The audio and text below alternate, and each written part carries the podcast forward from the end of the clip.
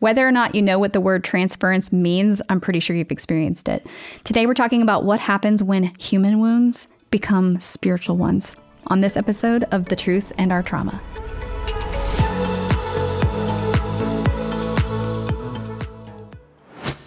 Christian counseling on the go? Sign me up.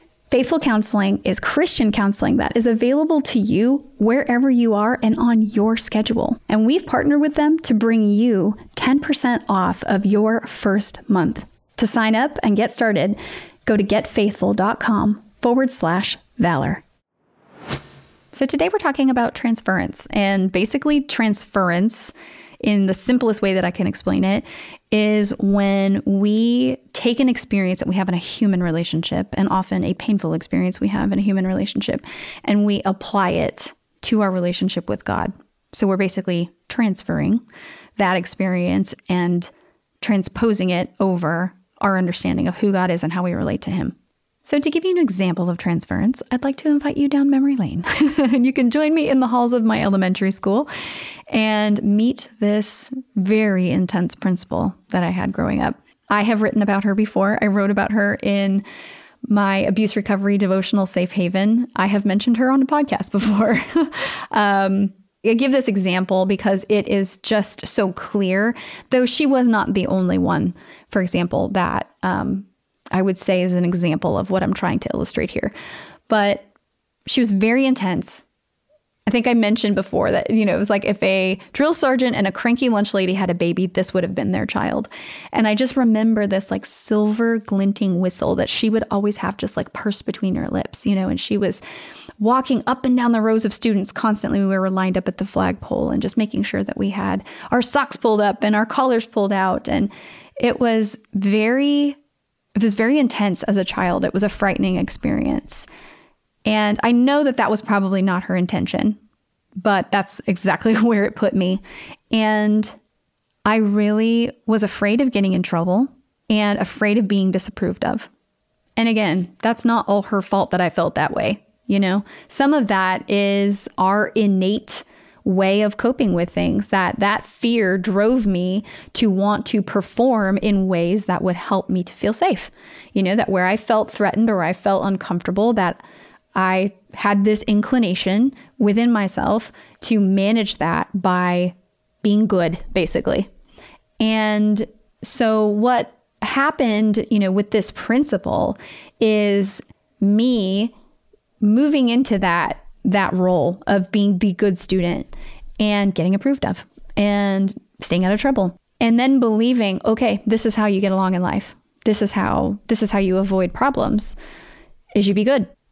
And of course then, and that, that's reinforced by other relationships with other caretakers and adults. And then what happens, especially given that the school had a religious context to it, that then is the way that I started to view my relationship with God. I shouldn't even say relationship. That that's not a relationship. Um, but view the way that God looked at me. That he was pacing up and down the rows, that he was looking for the slouching socks and he was looking for the slumped over sweatshirt. You know, he was looking for all of the things that were not just so.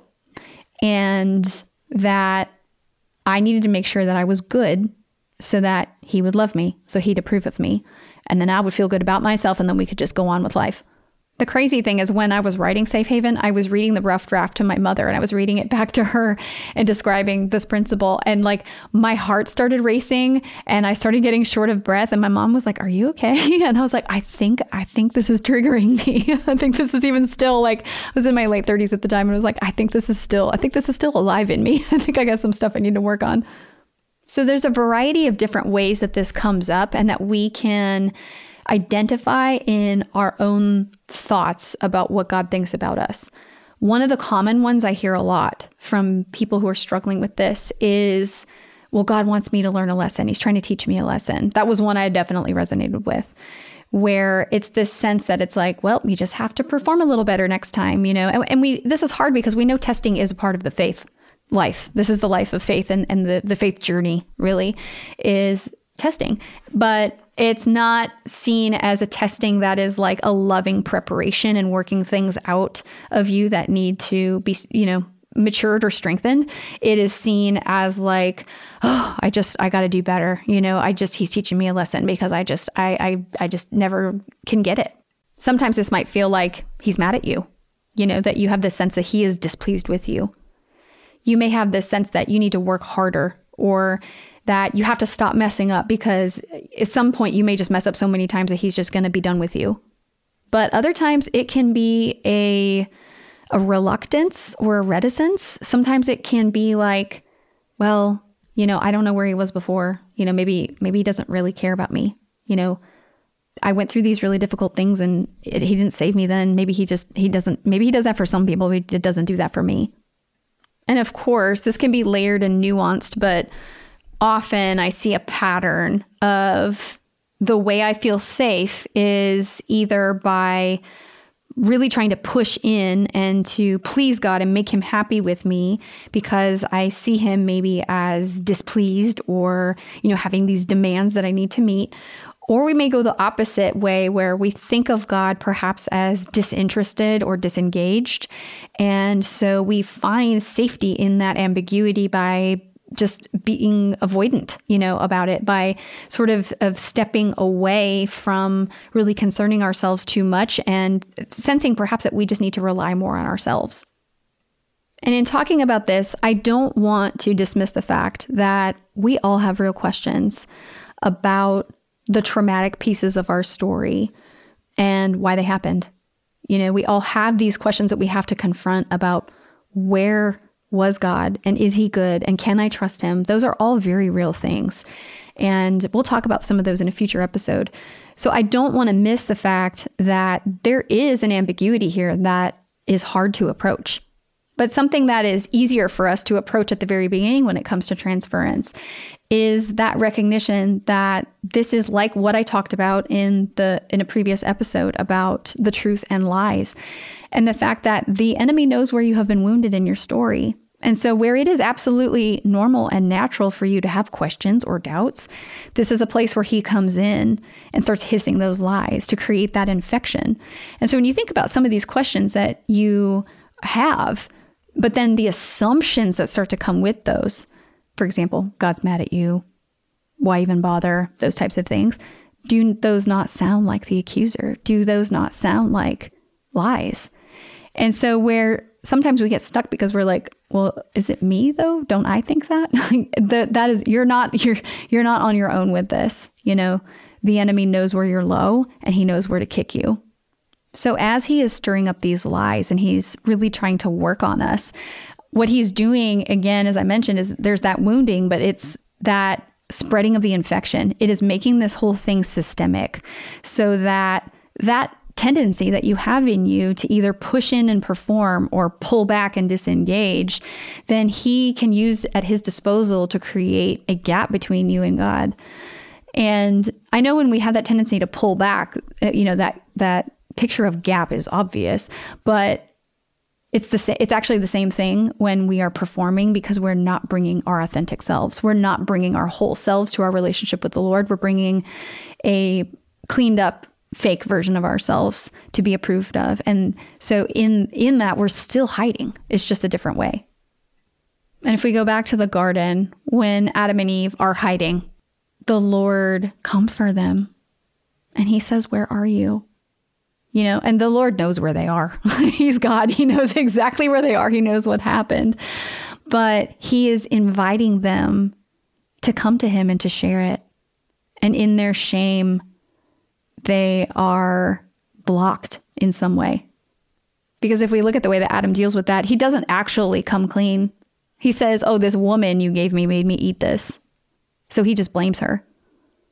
You know? And it's even in that moment, Adam is not able to step into the vulnerability of being authentic with God because that shame is just too great.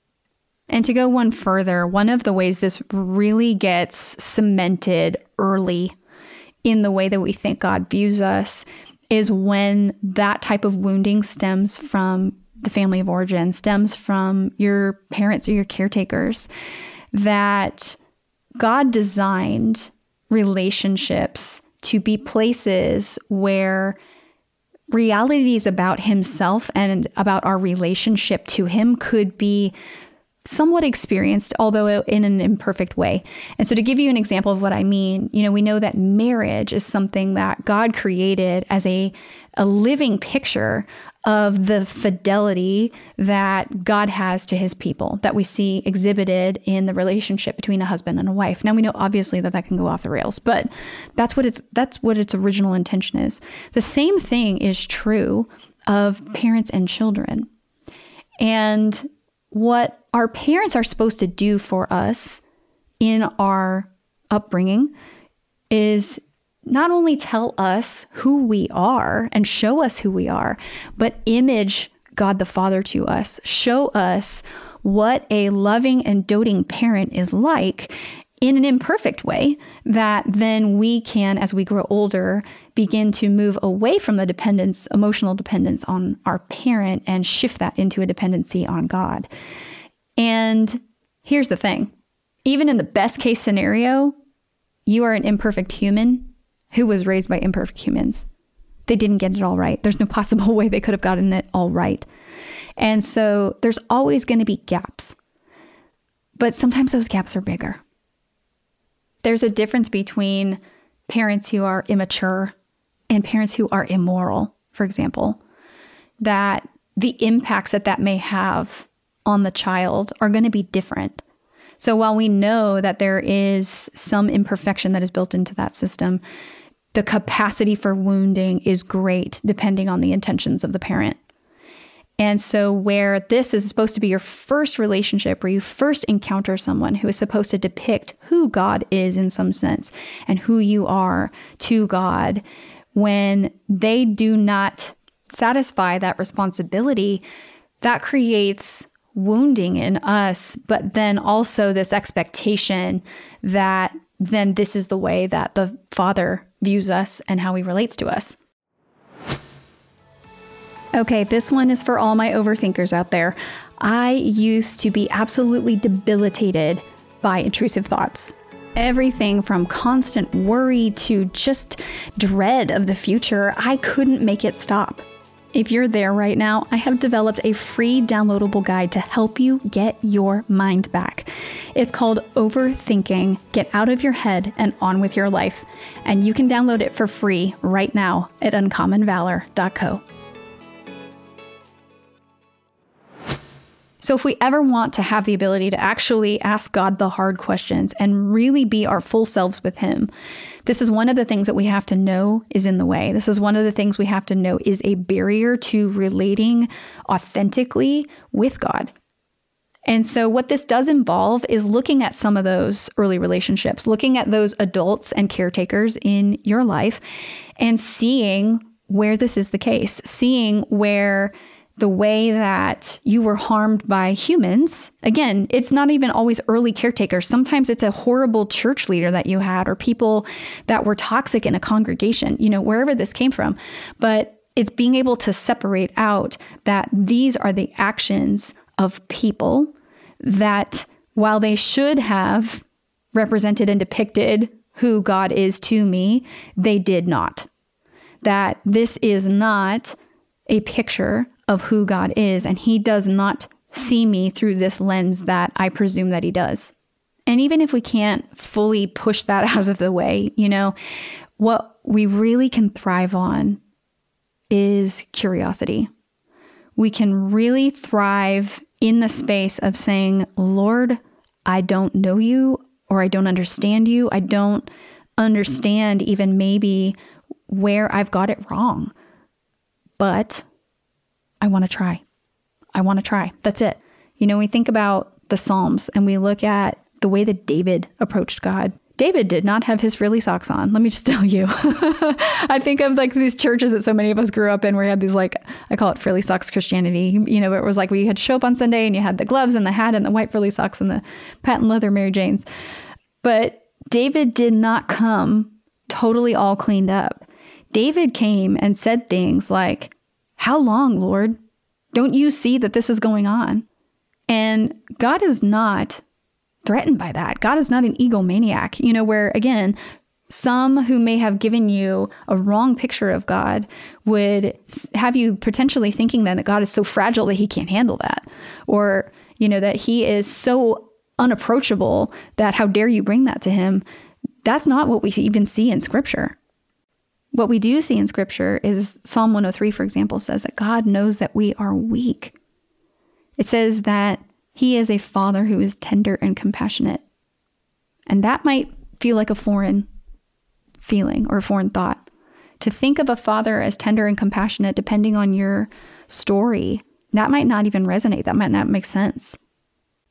And so, where our human experiences have gotten these things just really tangled up, and we don't know what to make of some of these things, or we're frightened to even try to approach it, God is so patient with us. He knows this this psalm also says it knows that we're dust. He knows we're dust. He knows that we just are doing the best we know how and that we really can't make it without him. And so when we just turn to him and are like, I don't know, can you help me understand this? He is so, so, so near. And here's what I know for sure is that even when we are not sure about God, He's still sure about us. He's still sure that we're worth it, that we are His kids, that He adores us. None of that ever changes. And He wants for us to take those painful experiences and to show them to Him and then have Him step into our pain and our grief and show us what a perfect parent is like, what a present parent is like, what a parent who is able to understand us completely and perfectly and nurture us so that we understand how this was supposed to go and that we understand who we really are in the process, that we can be reparented. No matter how old you are, you can still be reparented. You can become that child again. And where one way or another we learned early, perhaps, that dependency was unsafe and we had to become somewhat independent, very independent in many cases, that we can receive that invitation then to come back and be fully dependent on Him and experience being parented in the way that it was always supposed to be. And what we regain by being met in those places of disappointment, by being able to say, God, this did not go the way that it should have gone, that you designed it to go, and having Him perfectly meet us in those spaces, then not only do we receive this, this healing that can come from him being in it with us, but it's also the restored identity of daughtership or sonship that he had designed for every one of us to know and experience, again, somewhat imperfectly on the human side of things, and more and more perfectly as we transfer our dependence onto him. Thanks for being with me for this episode today. I hope you'll come back again. And in the meantime, you can follow me over on social media and find out about our resources and services over at uncommonvalor.co.